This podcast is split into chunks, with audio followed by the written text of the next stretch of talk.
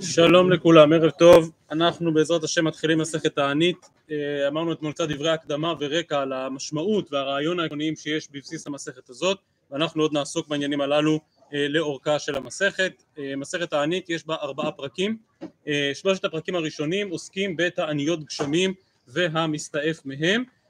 כאשר הסוגיה הראשונה במסכת שנתחיל הערב מכאן ועד דף י' הסוגיה הראשונה במסכת היא בעצם סוגיה שמדברת על המצב הנורמלי. מה זאת אומרת המצב הנורמלי? כאשר גשמים יורדים בעיתם, אנחנו מזכירים גבורות גשמים וגם שואלים על הגשמים, והגמרא תעסוק בהרחבה בעניין הזה, הן של הזכרת גבורות גשמים, הן של שאלת הגשמים, והן של הגשמים באופן כללי.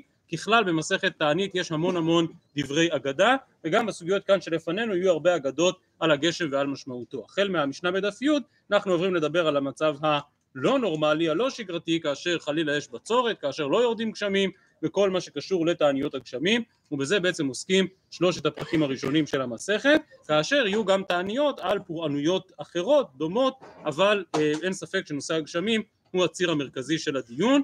אה, מקום לעצמו קובע הפרק השלישי במסכת מכונה אה, בפיהם של הראשונים פירקא דחסידאי.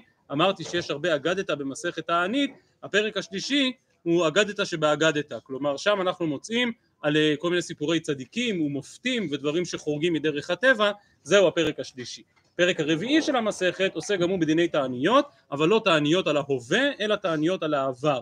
לא תעניות על אי ירידת גשמים או על פורענויות אחרות שבהווה, אלא תעניות על מאורעות העבר, מה שנקרא אבלות ישנה, וזה אם כן הפרק הרביעי והאחרון של המסכת. אז זה ככה כמבנה כללי של מסכת הענית, אני חושב שסך הכל רוב האנשים כאן מן הסתם יצא להם אי פעם ללמוד מסכת הענית ולעסוק בה, אה, יחסית נחשבת כמסכת לא ארוכה ולא כל כך מורכבת, אבל יש בה הרבה הרבה מה לדון ולהרחיב, אנחנו נשתדל ככל שיותיר לנו הזמן. ובכן אומרת המשנה דף ב' עמוד א', ממתי מזכירים גבורות גשמים, כלומר מתי מתחילים לומר משיב הרוח ומוריד הגשם בברכה השנייה של תפילת העמידה, רבי אליעזר אומר מיום טוב הראשון של חג רבי יהושע אומר מיום טוב האחרון של חג, ברור גם לרבי יהושע וגם לרבי אליעזר שיש קשר בין הגשמים לבין חג הסוכות, הגמרא מיד תרחיב בזה, ונחלקו האם בתחילת חג הסוכות או בסיומו. אמר לו רבי יהושע, הואיל ואין הגשמים אלא סימן קללה בחג, אנחנו לא רוצים שירדו גשמים בסוכות, הרי הם סימן קללה, כעבד שמזל כוס לרבו ושפך לו קיטון על פניו, אז הואיל ואין הגשמים אלא סימן קללה בחג, למה הוא מזכיר? אמר לו רבי אליעזר, אף אני לא אמרתי לשאול, גם אני לא רוצה שירד גשם בחג הסוכות, אני לא מבקש שירד גשם, אלא להזכיר משיב הרוח ומוריד הגשם בעונתו, וכאמור חג הסוכות מהווה כבר הוא עונה של גשמים. אמר לו, משיב רבי יהושע לרבי אליעזר, אם כן, לעולם יהיה מזכיר. כלומר אם לדעתך אין קשר בין הזכרת משיב הרוח ומוריד הגשם לבין השאלה והבקשה שירדו גשמים, אז אפשר להגיד משיב הרוח ומוריד הגשם גם בקיץ. ואת זה רבי אליעזר לא מקבל ויש עוד הרחבת דו שיח בין רבי אליעזר לבין רבי יהושע בעניין הזה בברייתא שנראה עוד מעט בגמרא. אין שואלים את הגשמים אלא סמוך לגשמים וזה מוסכם ששאלת הגשמים הבקשה שירד גשם גם לדעת רבי אליעזר היא מתחילה רק בשלב מאוחר יותר בשלב שסמוך לגשמים וגם זה עוד ייקח לנו קצת זמן עד שנגיע גם לזה נגיע בעזרת השם בשבוע הבא במשנה הבאה בדף י' אז אין שנים את הגשמים אלא סמוך לגשמים. רבי יהודה אומר, העובר לפני התיבה ביום טוב האחרון של חג מזכיר, אבל הראשון אינו מזכיר. לכאורה מדובר על פיתוח של עמדתו של רבי יהושע שראינו מקודם, וגם בזה הגמרא תדון, שרבי יהושע אומר מזכירים בסוף החג, ומבקש רבי, יהודה, להגדיר מה זה בדיוק בסוף החג. בסוף החג כמנהגנו זה אומר להתחיל מתפולת המוסף של שמיני עצרת. עוד בשחרית אומרים מוריד הטל, ובמוסף כבר אומרים משיב ארוך ומוריד הגשם, וכן להפך בפסח, ביום טוב הראשון של פסח, אז הראשון בשחרית עדיין מזכיר גבורות גשמים, אבל החל מתפילת מוסף, האחרון כבר אינו מזכיר.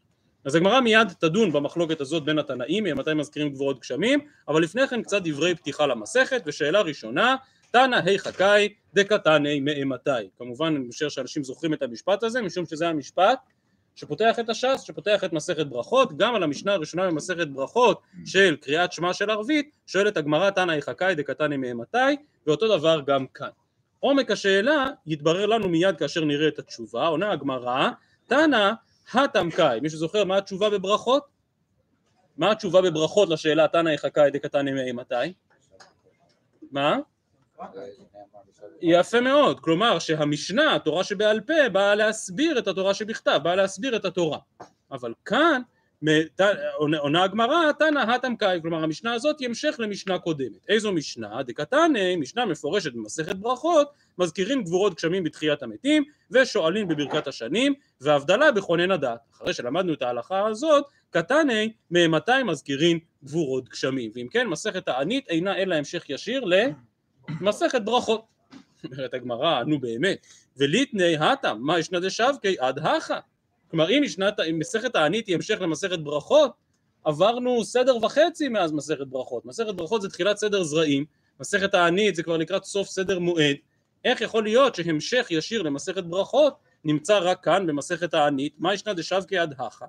אלא אומרת הגמרא, תנא מראש השנה סל. כלומר מסכת ראש השנה שרק אתמול סיימנו, ממנה צריך להמשיך לעניין מסכת הענית, דתנן, ובחג נידונים על המים.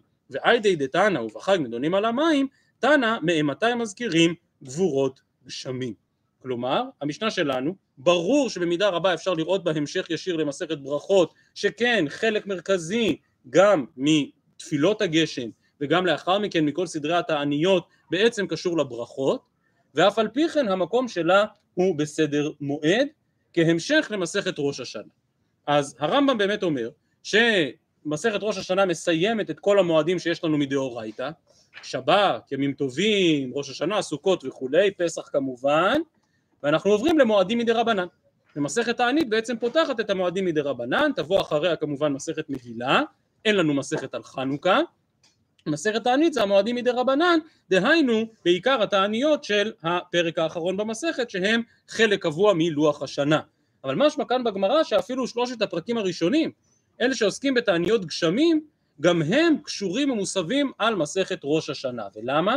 כי במסכת ראש השנה למדנו שבחג נידונים על המים.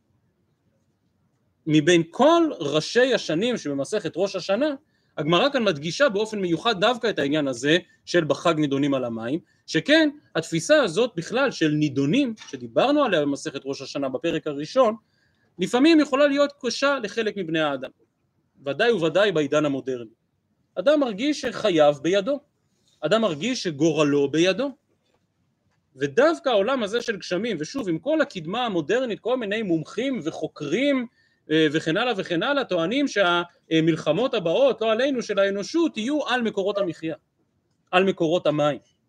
כלומר, עם כל ההתקדמות הטכנולוגית שאנחנו חלק ממנה וחיים בתוכה, עדיין דווקא הגשם יותר מכל דבר אחר מבטא את התלות. מבטא את היותו של האדם נידון לפני הקדוש ברוך הוא לטוב ולמוטב. ולכן מהבחינה הזאת יש במסכת הענית איזשהו המשך ישיר למסכת ראש השנה. כי התודעה הזאת של האדם העומד לפני הקדוש ברוך הוא כנידון זה בעצם ההמשך של כל תפיסת מסכת ראש השנה וכל התופעה הזאת שנקראת ראש השנה. ועדיין היה אפשר להתעקש אז למה בסדר מועד? לא כל כך סביר לומר שאנחנו ממש רואים את העניות הגשמים כחלק מלוח השנה היהודי. אז צריך לחזור למה שאמרנו מקודם, שהפרק הרביעי, תעניות החורבן, הן ודאי חלק מלוח השנה. הן ודאי חלק מסדר מועד. אבל כל המושג הזה של תענית מתחבר גם למסכת ראש השנה. יפה. אז זו שאלה ראשונה בכלל, מדוע נמצאת מסכת תענית דווקא כאן בסיומו של סדר מועד. שאלה שנייה, על הביטוי שהוא הביטוי שבמשנה והוא הביטוי המרכזי שידון לאורך הסוגיות, שואלת הגמרא וליטני, ממתי מזכירים על הגשמים? מהי גבורות גשמים? מה פשר הביטוי גבורות גשמים? מהי הגבורה המיוחדת שבגשם? אמר רבי יוחנן, מפני שיורדים בגבורה.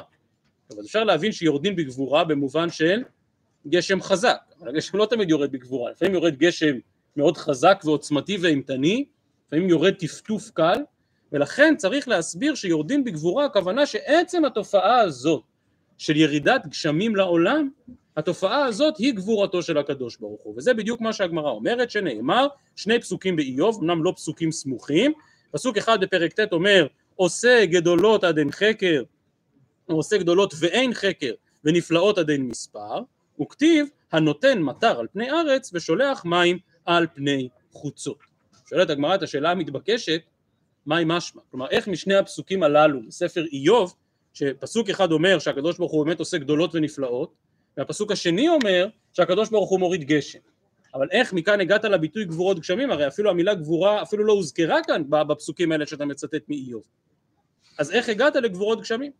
מסבירה הגמרא ואומרת אמר רבא בר שיליה אתיה חקר חקר מבריאתו של עולם. כתיב הכה עושה גדולות הדין חקר ולכן ציטטנו את הפסוק הזה מאיוב כדי להזכיר בו את המילה חקר. וכתיב התם בישעיהו הלא ידעת אם לא שמעת אלוהי עולם השם בורא קצות הארץ לא יעף ולא ייגע אין חקר לתבונתו. ואם כן הפסוק באיוב חוזר עד בריאת העולם עד העניין של בורא קצות הארץ לא יעף ולא ייגע. ועל עצם התופעה של בריאת העולם אנחנו קוראים בתהילים וכתיב מכין הרים בכוחו נעזר בגבורה. ואם כן מהי גבורתו של הקדוש ברוך הוא?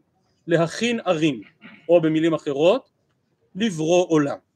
ואם כן הפסוקים באיוב שמדברים על גדולות הדין חקר מפלאות הדין מספר הפסוקים האלה מכוונים גם להורדת גשמים וגם לבריאת העולם. כמו שבריאת העולם היא בגבורה כך גם כמו שנאמר בפירוש בפסוק הזה מכין הרים בכוחו נעזר בגבורה כך גם הורדת גשמים היא גבורתו של הקדוש ברוך הוא ובקטע שנראה מיד נראה שבאמת יש חיבור מהותי בין ירידת הגשמים לבין לבין בריאת העולם יש בגשמים איזשהו מימד שהוא עד כדי כך מרחיק לכת שחוזר עד לבריאת העולם. ובכל זאת מה המשמעות גבורות? למה מזכירים דווקא את עניין הגבורה? הנושא הזה מאוד הטריד את בעלי החסידות שכן כידוע גבורה בדרך כלל מסמלת את מידת הדין, את הגבולות, את המידה התקיפה יותר, ואילו גשם בכל מקום הוא מבטא חסד, מבטא שפע שיורד לעולם. ולכן הביטוי גבורות גשמים הוא כמעט תרתי דה סתרי אלא אם כן נסביר והדבר הזה מצאתי אותו בהרבה ניסוחים אז אני מקריא למשל מספר ברמחיים לפרשת וילך שמסביר כך ואומנם כי היא הנותנת כי לפי שהוא טובה גדולה וחסד גדול כזה הנה החסד הגדול והחזק ודאי מבחינת הגבורה הוא כלומר החסד שנגנז בבחינת הגבורה וכאשר מהפכן ישראל מידת הדין למידת הרחמים בכוח התשובה והתפילה והצדקה אז מתגלה החסד אשר בגבורה ויורד השפעת החסד לעולם בגבורה גדולה ואז הוא טוב שאין למעלה מזה. כלומר בעצם גבורות גשמים זה מה שאנחנו קוראים בהקשרים אחרים המתקת הדינים. ואם אתם זוכרים כשדיברנו למדנו מסכת סוכה דיברנו הרבה על המתקת הדינים. שוב אנחנו לא לומדים פה קבלה אלא רק דברים פשוטים שמופיעים בחסידות.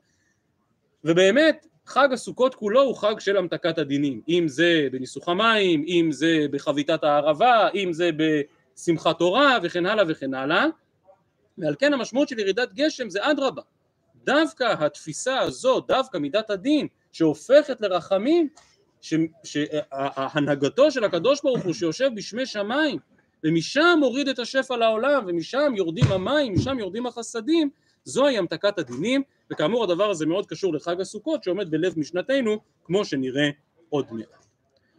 שאלה שלישית ואחרונה, שאלת מבוא שלישית ואחרונה, שואלת הגמרא ומנלן דבתפילה. כלומר מי אמר שכל החוויה הזאת של הדיבור על הגשם והעיסוק בגשם בגבורות גשמים ובשאלת גשמים מי אמר שהדבר הזה קשור לתפילה? ועונה הגמרא תשובה מאוד מחודשת דתניא לאהבה את השם אלוהיכם ולעובדו בכל לבבכם איזוהי עבודה שבלב, ואומר זאת תפילה, טוב את זה כולנו יודעים, כולנו יודעים שהתפילה מוגדרת ונחשבת כעבודה שבלב, אבל מה הקשר? לגשם, מה הקשר לגבורות גשמים? אומרת הגמרא, וכתיב בתרי, ונתתי מתר ארציכם בעיתו, יורה ומלקוש. כלומר, הפסוק בתורה שהוא הוא המקור לעבודת התפילה, לעובדו בכל לבבכם זאת תפילה. הפסוק הזה נמצא בהקשר של האם ירד גשם או לא ירד גשם. פרשת וירא שמעו שקשורה לשוני. ושמא נאמר שמה שכתוב כאן בגמרא זה שעיקר התפילה של האדם היא תפילת גשם. אנחנו אומרים תפילת גשם פעם אחת בשנה לפני מוסף של שמיני עצרת. אבל לב עבודת התפילה זה הגשם. למה שנאמר דבר כזה? אני חושב שזה חוזר לרעיון שבו פתח. לומר דבר כזה משום שאין לך משהו כמו הגשם שמבטא את התלות. המוחלטת של האדם בקדוש ברוך של האדם באשר הוא אדם כמו שאמרתי אומות העולם מדברים על זה היום על זה שתהיה מלחמה על מקורות המים על זה שיחסר גשם כל שינויי האקלים וכולי וכולי ולכן עם כל המשמעות של תפילה זה שיח זה יצירת קשר בין האדם לבין קונו אין לך נושא שמבטא את הקשר הזה שמבטא את התלות הזאת שאנחנו מנסים לבטא בתפילה יותר מאשר גשם ולכן כאשר הפסוקים מדברים על תפילה, הם בהכרח מדברים על תפילת הגשם. יפה. אחרי שכל כך הדגשנו את התלות הזאת של האדם בקדוש ברוך הוא, אז הנה כבר אנחנו פותחים בענייני אגדה של מסכת הענית, וזו אגדת הידועה ומפורסמת, אמר רבי יוחנן, שלושה מפתחות בידו של הקדוש ברוך הוא שלא נמסרו ביד שליח, ואלו הן מפתח של גשמים, מפתח של חיה, כלומר של הריון, ומפתח של תחיית המתים. מפתח של שמים דכתיב, יפתח השם לך את אוצרו הטוב את השמיים, לתת מטר ארצך בעיתו. מפתח של חיה מניין, דכתיב ויזכור אלוהים את רחל וישמע אליה אלוהים, ויפתח את רחמה, קראנו השבת. מפתח של תחיית המתים מניין, דכתיב וידעתם כי אני השם, בפתחי את קברותיכם. במערב האמרי, אף מפתח של פרנסה, דכתיב פותח את ידיך ומשביע לכל חי רצון, ורבי יוחנן מה הייתה אמר לו כך חשיב להא, כלומר למה הוא לא מזכיר את מפתח של פרנסה, אמר לך גשמים היינו פרנסה. כלומר כשאנחנו מדברים גם כאן בסוגיה שלנו וגם לכל אורך המסכת ואנחנו ניתקל בזה כמה וכמה פעמים כאשר אנחנו מדברים במסכת הענית על גשם הרבה פעמים זה לא רק הגשם הטיפות בפני עצמן אלא כללית השפע שיורד לעולם הפרנסה הצורך הגשמי שנועד לקיים את העולם. ואם כן שוב אם דיברנו על זה שמסכת הענית פותחת בתלות המוחלטת של האדם הקדוש ברוך הוא בחג נידונים על המים בזה שעבודת התפילה היא עבודת גשם אזי חייבים להבין שהגשם אכן מבטא את הדברים שהם אך ורק בידיו של מקום. כמו תחיית המתים, כמו הריון ויחד איתם נמצאת גם ירידת הגשמים ואני חושב שהדבר הזה הוא מבוא לקראת הסוגיות שנראה בהמשך הפרק שידברו על המשמעות הגדולה מאוד של ירידת גשמים וישוו את ירידת גשמים לדברים הכי נפלאים והכי נהדרים שאנחנו יכולים לחשוב עליהם ירידת גשמים זה כמו תחיית המתים, זה כמו קיבוץ גלויות, זה כמו בריאת העולם, כל הדברים האלה הם כולם מתוך משפחה אחת. והמכנה המשותף של המשפחה הזאת, אני מקריא כאן מדברי ארוך לנר בסוגיה שלנו, סליחה לא ארוך לנר אלא הקרן אורה כאן בסוגיה שלנו, אומר הקרן אוירו ואלה השלושה אוצרות הטובות הם כולם מעניין אחד, מעין בריאה חדשה. כי הגשם מוליד כל תולדות הארץ, וידוע כי בארץ הם קלים ונרקבים, כלומר הזרע, והגשם מחיה אותן להוליד ולהצמיח. וכן לידת האדם הוא בגדר בריאת יש מאין וכן תחיית המתים. וכולי. ומפני זה אין יד שליח שולטת באוצרות הללו והם בידו של יוצר הכל. אז תחיית המתים אנחנו מבינים ולידה היא גם כן סוג של תחיית המתים.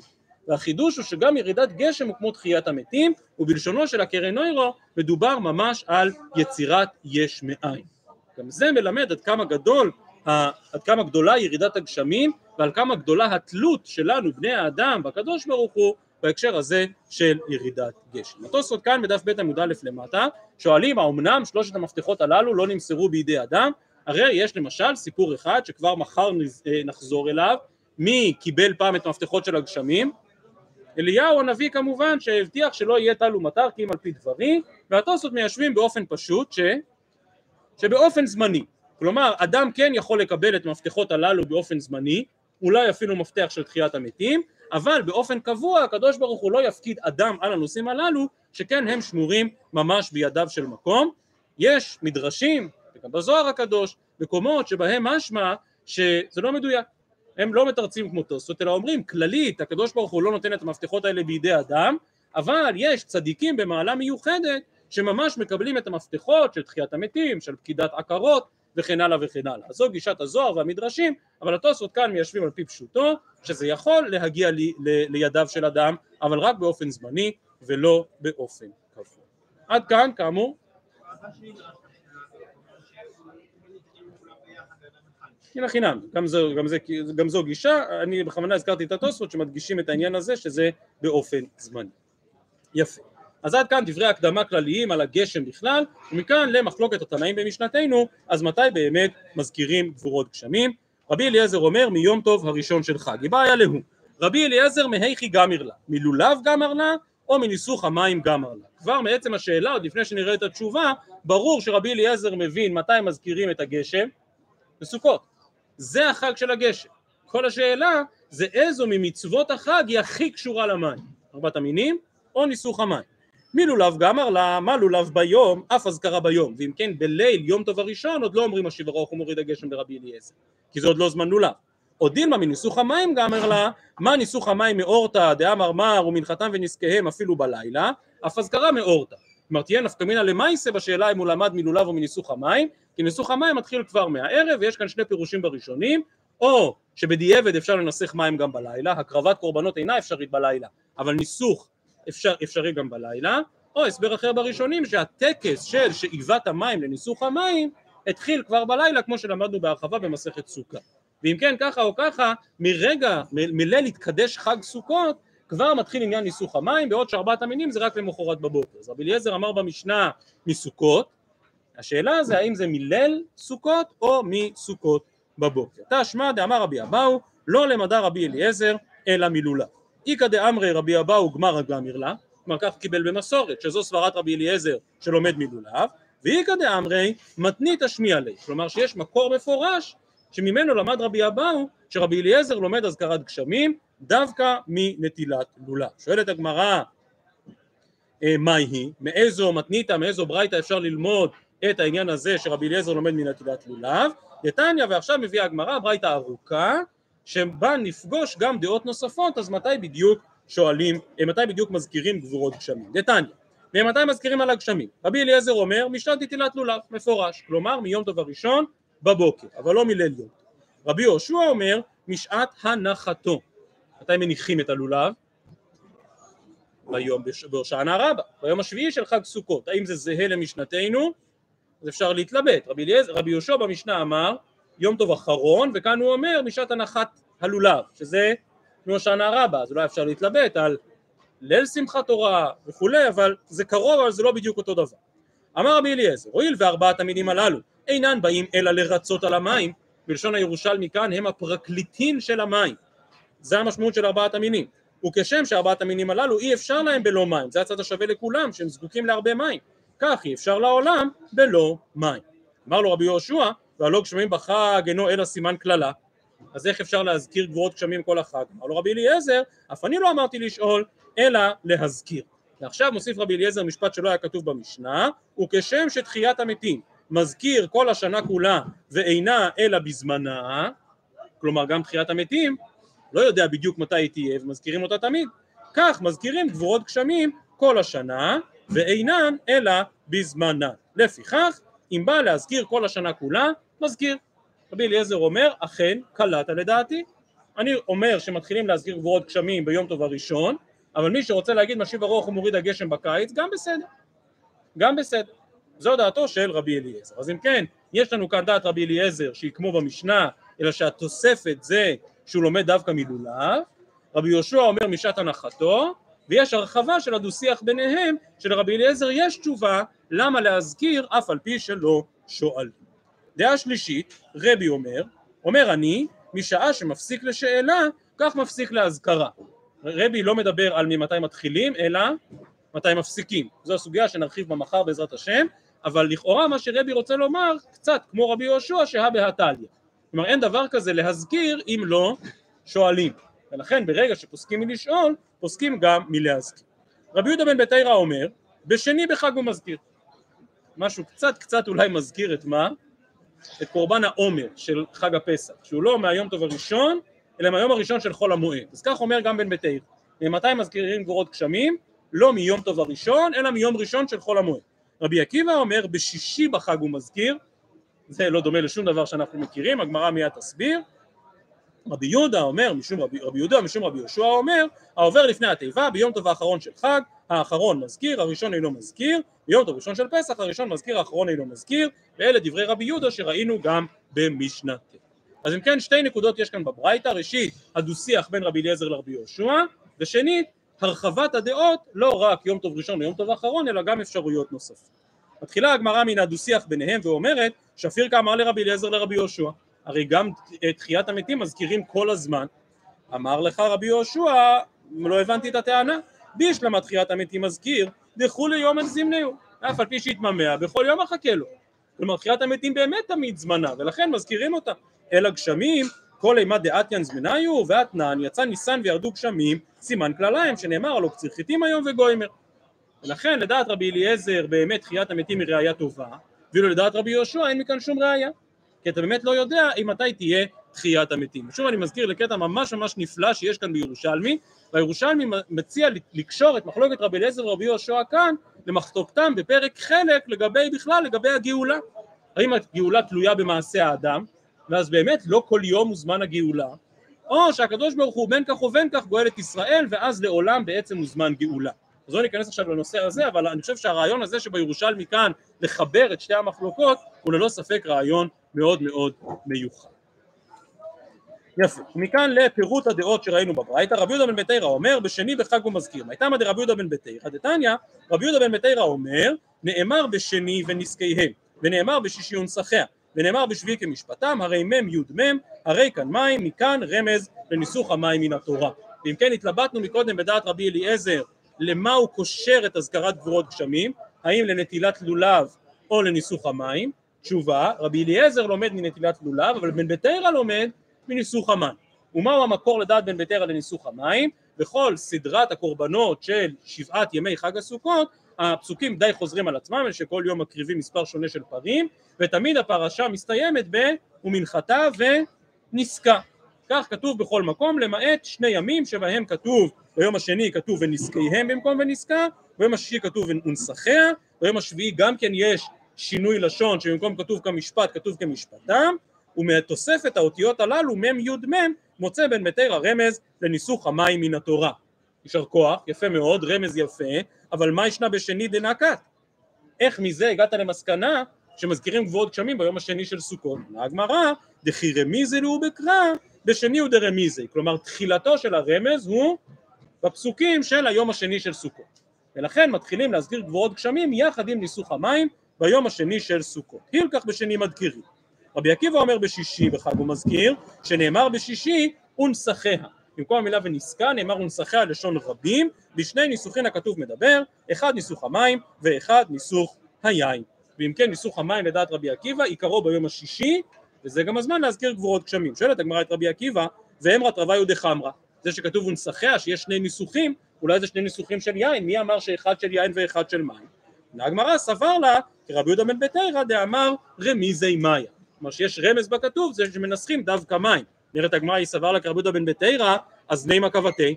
אז שיאמר שעיקר הניסוך הוא ביום השני, מתחילים להזכיר ביום השני. עונה הגמרא כסבר רבי עקיבא, כי כתיב נסיך יתרה בשישי הוא דכתיב.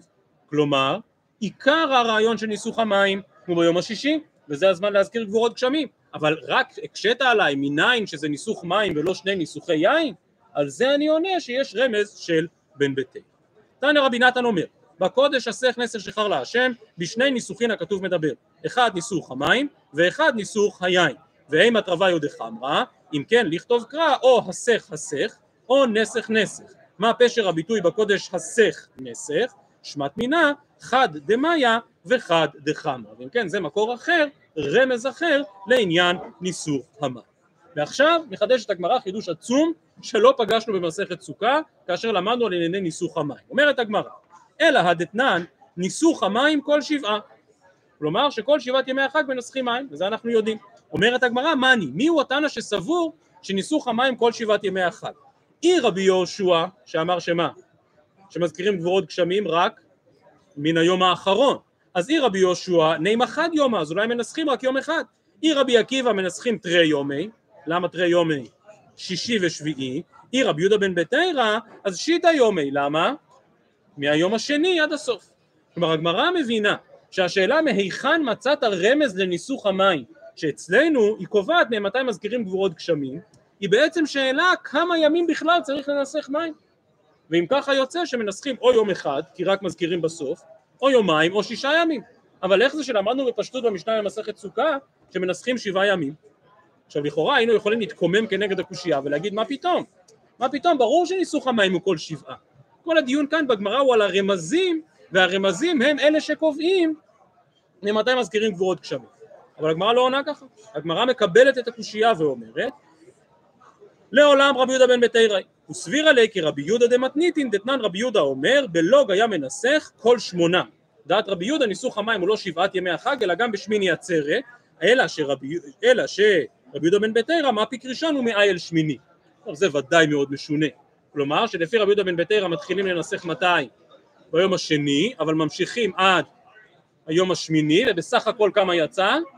שבעה ימים של ניסוך. אומרת הגמרא זה לא יכול להיות, ומה ישנה ראשון דלא דקירמיזה מים בשני הוא דרמיזה? נו אז מאותה סיבה עצמה, שמיני נמי כרמיזה מים בשביעי הוא דרמיזה, כי שמיני עצרת הוא כבר רגל בפני עצמו. אלא אומרת הגמרא חייבים לחזור מן התפיסה הזאת. יכול להיות שלרבי יהודה בן בתרא באמת ניסוך המים הוא רק מן היום השני, ויכול להיות שלפי רבי עקיבא ניסוך המים הוא רק מן היום השישי. אבל רבי יהושע שדוחה את אזכרת גבורות גשמים לסוף החג, אלא רבי יהושע היא וניסוך המים כל שבעה הלכתא גמירי לה. כלומר אין קשר בין השאלה כמה ימים מנסחים לבין לבין השאלה העקרונית של אה, הרמזים באזכרת גבורות גשמים.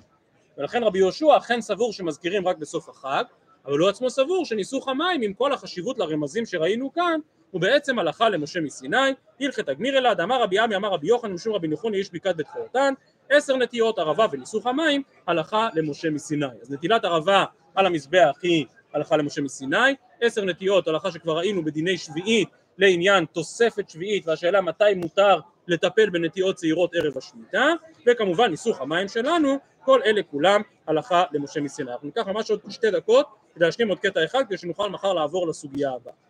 רבי יהודה אומר משום רבי יהושע, העובר לפני התיבה ביום טוב האחרון של חג, האחרון מזכיר, הראשון אינו מזכיר, ביום טוב הראשון של פסח, הראשון מזכיר, האחרון אינו מזכיר. שואלת הגמרא, היי רבי יהושע. כלומר, מה שמוסר כאן רבי יהודה בשם רבי יהושע, על איזה רבי יהושע מדובר? הנה אמר רבי יהושע דמתניתין, האמר ביום טוב האחרון של חג הוא מזכיר. מה זאת אומרת יום טוב האחרון של חג? מתי מתחילים? בליל שמיני עצרת. זה יום טוב האחרון של חג. רבי יהושע במשנה שלנו לא נכנס לחלוקה, שחרית, מוסף, אז זה לא מתאים לרבי יהושע של המשנה. אלא רבי יהושע דברייתא האמר משעת הנחתו. גם זה לא מתאים לשחרית ומוסף. אדרבה, ראינו שבברייתא אפשר להבין ברבי יהושע, לא יודע, אולי כבר במנחה של הושענא רבא צריך כבר להתחיל להגיד משיב הרוח. ותוה דתניא, רבי יהודה אומר, משום בן בתירא, העובר לפני התיבה ביום טוב האחרון של חג, האחרון מזכיר. אז בהתחלה זה רבי יהודה, רבי יהודה משום רבי יהושע, וכאן זה רבי יהודה משום בן בתירא, זאת אומרת הגמרא היי בן בתירא, אילי מה רבי יהודה בן בתירא, שאותו אנחנו מכירים מהרבה מקומות אחרים, אבל הוא אומר בברייתא בשני בחג הוא מזכיר, אלא על כורחנו אמר רב נחמן בר יצחק תהא ברבי יהושע בן בתירא. כלומר אנחנו בדרך כלל מכירים את רבי יהודה בן בתירא, אבל דע לך שיש עוד חכם שנקרא רבי יהושע בן בתירא, זה לא רבי יהושע התנא הגדול, הבר פלוגתא של רבי אליעזר והבר פלוגתא של רבן גמליאל, אלא רבי יהושע אחר שקוראים לו רבי יהושע בן בתירא, ומשמו מוסר רבי יהודה את החלוקה הזאת בין שחרית למוסף, זימנין דקרא לבשמי, כלומר הברייתא הראשונה נאמר רבי יהודה בשם רבי יהושע, זימנין דקרא ליה בשמי דאבא, הברייתא השנייה זה אותו בן אדם, רק במקום לקרוא לו רבי יהושע אתה קורא לו בן בתירא, והא מקמי דליסמכו, והא לבתר דליסמכו, כלומר לפני שהוא קיבל סמיכה קראו לו בן בתירא, אחרי שהוא קיבל סמיכה קראו לו כבר רבי יהושע בעצמו, ומה שהגמרא כאן מחדדת זה שאכן יש דעות שונות ושיטות שונות אי מתי? מזכירים, כמובן המנהג שלנו כאותה עדות של רבי יהודה בשם רבי יהושע שמזכירים שבשחרית אינו מזכיר ומזכירים החל מתפילת מוסף של שמיני עצרת. עד כאן לערב, ערב טוב לכולם